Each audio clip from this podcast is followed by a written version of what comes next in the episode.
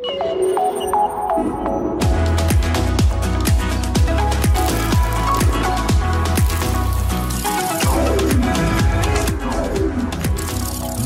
is NAB Show Live. Hi, I'm Linda Rosner, and welcome to NAB Show Live. We are here to talk about a very important topic security.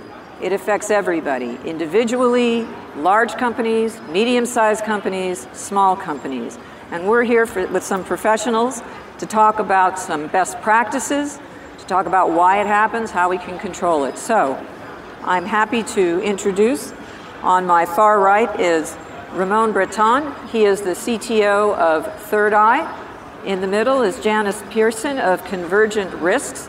She's VP of Global Content Protection.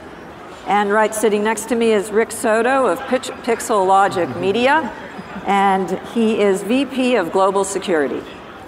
So, first I'd like you to each, and we can start with you, Ramon, and then work closer to you, Rick. Sure. Uh, like to start with how your, what your responsibilities are at your company and how you're involved in the security market. Sure. So uh, I'm our CTO, so I'm in charge overall of the technology we use, and part of that involves the security. So when one of our clients comes to us and has uh, standards they'd like us to implement or an audit that we need to go through, I'm the one who's in charge of overseeing that. Could you, I'm sorry, I'm going to back up. Can you just tell us a little bit about Third Eye? Third Eye, we're a quality control company. We've been around for about 25 years. We perform master level quality control on digital files and also optical DVD QC. Great. And I'm we sorry, also create IMF packages as well. that's a hot topic. Yeah. Is there anything else you want to say in regards to security, or shall we go on to Janice? Part of uh, my role there in it's almost like an intermediary. So when there are new procedures that come into place for security, not only do I work with our partners to make sure that we're doing what they would like us to do and going through the audits, but I also filter that down to our employees and the actual QCers to make sure that they understand what the expectations are as well. Fantastic. And Janice? Yes, I'm Janice Pearson, and I'm the Vice President of Global Content Protection for Com- Convergent Risks. Uh, Convergent Risks is a global company. We are the leading provider of uh, trusted partner network security assessments, as well as independently tailored assessments for content owners. And we provide production security support as well as provide, we have a large uh, uh, array of consultancy services as well. And in my role, I'm responsible for the consultancy side of the business. So we provide support, we do, we provide technical services such as penetration testing, vulnerability scanning, uh, DRM reviews, and code reviews. Uh, we also have a GDPR practice, and where I tend to get involved is working closely with our, our clients on any remediation that they need to implement for their facility or in a production environment. And so that could be anything from developing policies, developing training programs, and really developing governance within the organization and how that's supported from the digital side and on the physical security and, and management systems. Now, I'm sure everybody knows this, but I'm going to ask anyway. What's DRM? Digital rights management. Thank you. So we tend to do those reviews on applications.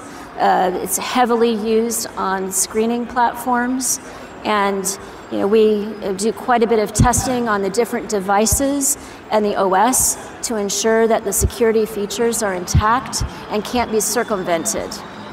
Very good. Okay, and Rick. Hi. Hey, Rick Soto, good to see you. Uh, Vice President of IT and uh, Global Security for Pixelogic Media. Uh, we're headquartered out of Burbank. We're a global organization, uh, facilities in London uh, and Cairo. We're a post-production, providing services in um, uh, mastering, digital cinema, localization, subtitling, audio, and digital distribution. Uh, I focus on IT, uh, security, uh, and really uh, working with Convergent Risk on uh, risk assessments, TPN assessments, and keeping our environment secure. Okay, great. So we're going to do a little lesson here, and if you could talk about the Trusted Partner Network. Um, what is it? Why is it important? Who needs to have it? Whoever wants to go first.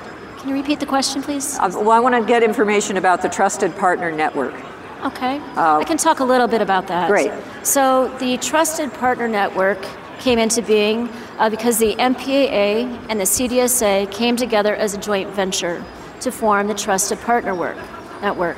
And what it was designed to do is to stop all of the audits that are happening where you may have a vendor that'll go through possibly two to five audits by a content owner within a year. And it puts a heavy burden on the vendor, but also because the studios can't share the results. And so it, it makes it difficult for them. It also makes it difficult for the content owner because they need to make quick decisions. You know, oftentimes, you know, you have to choose a vendor to work with, um, and you, you don't have a lot of time to vet. So the whole purpose of the Trusted Partner Network is it's, it's a, a database where you have vendors that sign up, they fill out a questionnaire, and they go through a, an assessment. And then uh, that assessment then is made available on the platform where you can see the remediation items and then make a, a, an informed decision. So we'll know if a company is with a, trust, a Trusted Partner Network, Yes. they've been through the rigmarole. right. Uh, Ramon, is uh, Third Eye part of the Trusted Partner Network? Not yet, but we're actually just beginning our assessment. Ah. So previously, we were in that exact situation where we were approached by separate vendors, and with our most recent audit up for renewal, I'm not going to mention who it was, but they are now a member of the TPN, and they said you're going to be doing this through the TPN. Okay, and Rick, how about you? We are part of the Trusted Partner Network. Uh, I've gone through two assessments, one in the UK, our London facility, as well as our um, Burbank facility as well. Um, uh, been instrumental in working with the TPN themselves, uh, sitting on the technical committee with them, um, and truly understanding how the controls have been set, uh, not only for our organization, but uh, having a platform uh, that's a core set of controls between the content owners and us as a uh, vendor and service provider. Yeah. Janice, did you want to say something? Or Yeah, I was just- okay. So my question for you again is uh, because you're global, is does the Trusted Partner Network is that a global, It's a global standards? So One, one thing we've done as an organization to address that and to be able to pass on cost savings to the vendor community is to start opening up offices globally. So we have, uh, we have an office in London, we've just opened up one in Mumbai, and then we have one in Sherman Oaks. And the goal is to open up, you know, another office in, in Singapore, and we're looking at other locations where it would make sense. um, I, I want to get into tool, you know, security tool sets. Um, what what do you think are are ones that you would recommend or that you're utilizing that are helpful for your security in your company? I mean, oh, Uh, go Say, ahead. for us, what's important to me is information. So anything that has to do with alerting and monitoring is very helpful. Um, things like, you know, when um, if there's an unusual amount of upload activity, because since we do quality control, we mainly receive a lot of files. We do uploads for IMF packaging and other things as well. But it's important for me to know that there's not all of a sudden, through an, an unusual channel, a large data leaving our facility. So anything that will give me alerts into that information, into what's happening, those are the kind of tools that I appreciate. We believe in more of a layered approach to security. So it all starts at the edge with your firewall, making sure you have a next gen firewall, uh, having intrusion detection services on the firewall and other services to be able to at least prevent some threats from coming in. But then you also have to also have that same level of security at the machine level, at the storage level, so that you're also using various anti-virus products and such, and endpoint software, so that way you can really lock down the workstations, and and then also having proper logging, both at the machine level and at the storage level, because without all that information and then centralizing all that logging, you're not going to be able to really see where you might have vulnerabilities in your organization and protect yourselves from different types of threats. Wow. Rick? Yeah, I, I echo what Ramon and, and Janice uh, have to say. Um, you know, the tool sets that are used uh, in content protection can vary from the firewall layer, um, IDS, IPS, as well as you know endpoint protection to truly monitor uh, you know the workstation and the infrastructure in your production environment. Uh, for us, is really tracking you know what devices uh, is somebody trying to plug in a device to a system, right? I mean, those alerts for us are key to try to understand if somebody's trying to plug in a phone or a USB stick and try to take information. And the alerting as well, if somebody, you know, trying to download content, you know, uh, which is uh, why we discuss about, you know, network segregation, uh, trying to air gap your network between a production environment, a DMZ for digital distribution or transmissions, um, as well as your production environment where all your content is actually being produced. You know, as uh, Ramon said to us earlier, security is not convenient. It's not. I disagree with that. Okay. All right, then I want to hear your rebuttal. It should be completely seamless, where it doesn't affect the users, where they don't even feel the security. If you've implemented it correctly, you know, they, they shouldn't feel that in the workflows. It's, it's, it's re- there's a lot of different technologies out there where if you really plan it out, um, you can actually create efficiencies through security. So that's what we always encourage our clients is let's really understand the workflow and see how we can improve upon it while adding security in a way that's not going to affect the end user.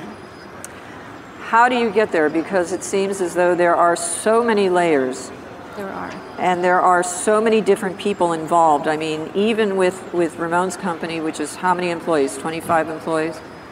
to Rick's company, which is over 400 employees. Correct. Yeah. You have to implement and you have to train and go through all of these different steps. How can that not be inconvenient? I think training is key and this idea of security being inconvenient. I think when you get it down to a user level and you get them on board with understanding why it's important and why we're doing this to protect the IP of our vendors, it no longer becomes inconvenient. It becomes part of the process. But it's all about that training and education. Mm-hmm. And, yeah. and, I'm sorry, no, go, no, I was going to ask yeah, you. Tra- training is, is mandatory. I mean, uh, acceptance is another story, uh, but it's, it's, it's, it's key to have that training program within your organization. And as, um, as uh, you know, security rules continue to evolve uh, and, and, getting the word out to your own employees and having them uh, accept those uh, controls. At times, you know, having a, a, a, a robust training program is, is, is, difficult, you know, and uh, utilizing tools like LMS, you know, and having uh, the TPNs providing a training program within their portal as well, which is, uh, is great. Um, I think it, it helps drive, you know, those essential topics that are needed on a day-to-day basis, you know. So, are all of your employees trained in security? Yes and no. So again, you know that training program needs to continue on a regular basis, right? And uh, to me, I think training programs, uh, especially in security, a lot of times they're very dry. Mm-hmm. So I think they need to be set to a point where people are actually going to pay attention and, and, and acknowledge what the topics are and you know why it's key. I mean, phishing, for example, right? People may get an email that looks real and they click on it and it's a false email. Oh. Uh, so I don't fish, but I'm guilty of that kind yeah. of thing, yeah. So, yeah. Just uh, as an individual. Yeah. Oh my God. And I go a step further when it comes to training, in that you really have to know your audience and how they're going to respond to it and find the appropriate method to deliver that training. Uh, for production environments in particular, you're, you're dealing with, uh, you know, kind of a, a workforce that's constantly in flux. It's expanding and contracting. You might have somebody that's only on, uh, you know, on, involved in the project for maybe a week, uh, where they, or it could be two years. So it, it tailoring it maybe in that kind of situation of, you know, a, a, an informative video where you really know exactly what they need to understand. So you only come up with maybe 10 items that are most important, and you deliver it in a way that's going to respond to a creative, where you make it fun and entertaining, uh, where it has high production value, where it's not going to turn them off. They'll actually listen and, and actually enjoy it. Uh, when you're in a facility situation, you do have the ability to gather people in a room. You might have to stagger it so, especially if it's a larger organization, and it's oftentimes good to do that by role, so you can talk specifically about workflows. And, and at the beginning of a project with a particular content owner, if you're working on a high security title, there's going to be very specific items you want to cover in that training.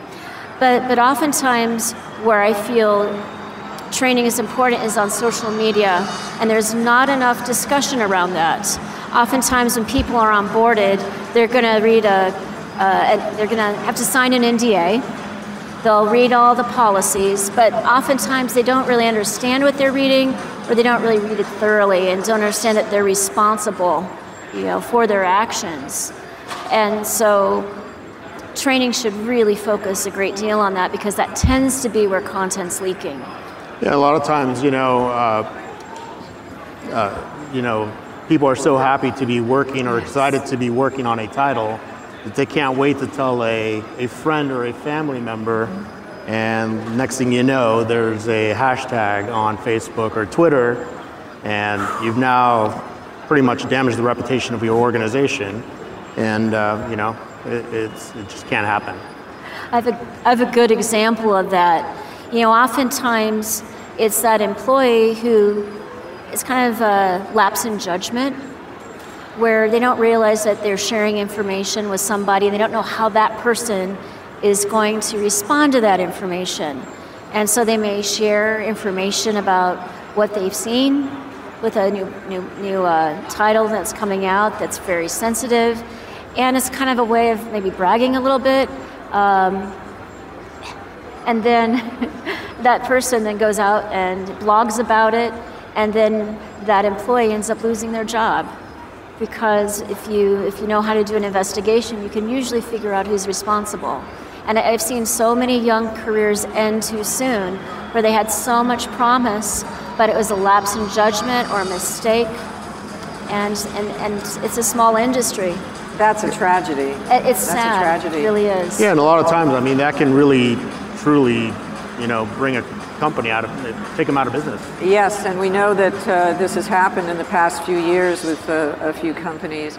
Uh, Ramon, I think you, you talked, we talked about the, the third party or the, the employee, the disgruntled employee. Uh, there's obviously the unintended security breach, yeah. but there's also that you have to be careful with all of your employees because you never know. How do you, how do you deal with that? Well, luckily we haven't had that problem. We have a lot of very long time employees, which is good. Yeah. But um, you know that's why you do background checks. That's why you get to know people. That's why, in addition to signing the NDA, you have signs posted throughout the office where everyone's going to see it, reminding them of those policies. But it's difficult because the, the monitoring can help with that. So if someone decides, I'm going to try and release this content to the world, and so they try and get around any of the endpoint protection or any of the other controls in place. That's why those emails are important. So if we get a, a notice saying, you know, this device was opened, I can immediately follow up and say, why was this device opened? Right. Absolutely. Yeah. Oh my God, I mean, that's crazy. Uh, Rick, with 400 employees, that's I'm daunted by what you have to go through, but it seems as though Pixelogic has been very successful.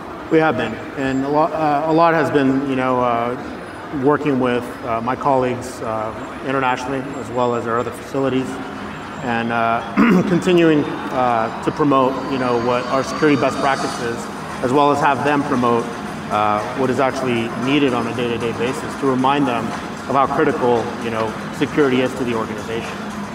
That's great. Now, Ramon, uh, I hear that you deal a lot, right, with the unencrypted hard drive, or that's something that can, can happen. Can you explain what that's all about and how you deal with it? Sure. So, so we receive a lot of content through digital delivery methods that are encrypted, but we also receive a lot of hard drives from smaller facilities who maybe don't have access to a, a fast internet, or it's just more convenient for them because it's a workflow they're very familiar with.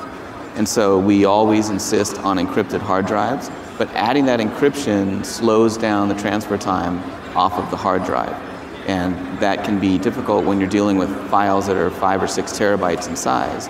So that's part of where the inconvenience of security comes in.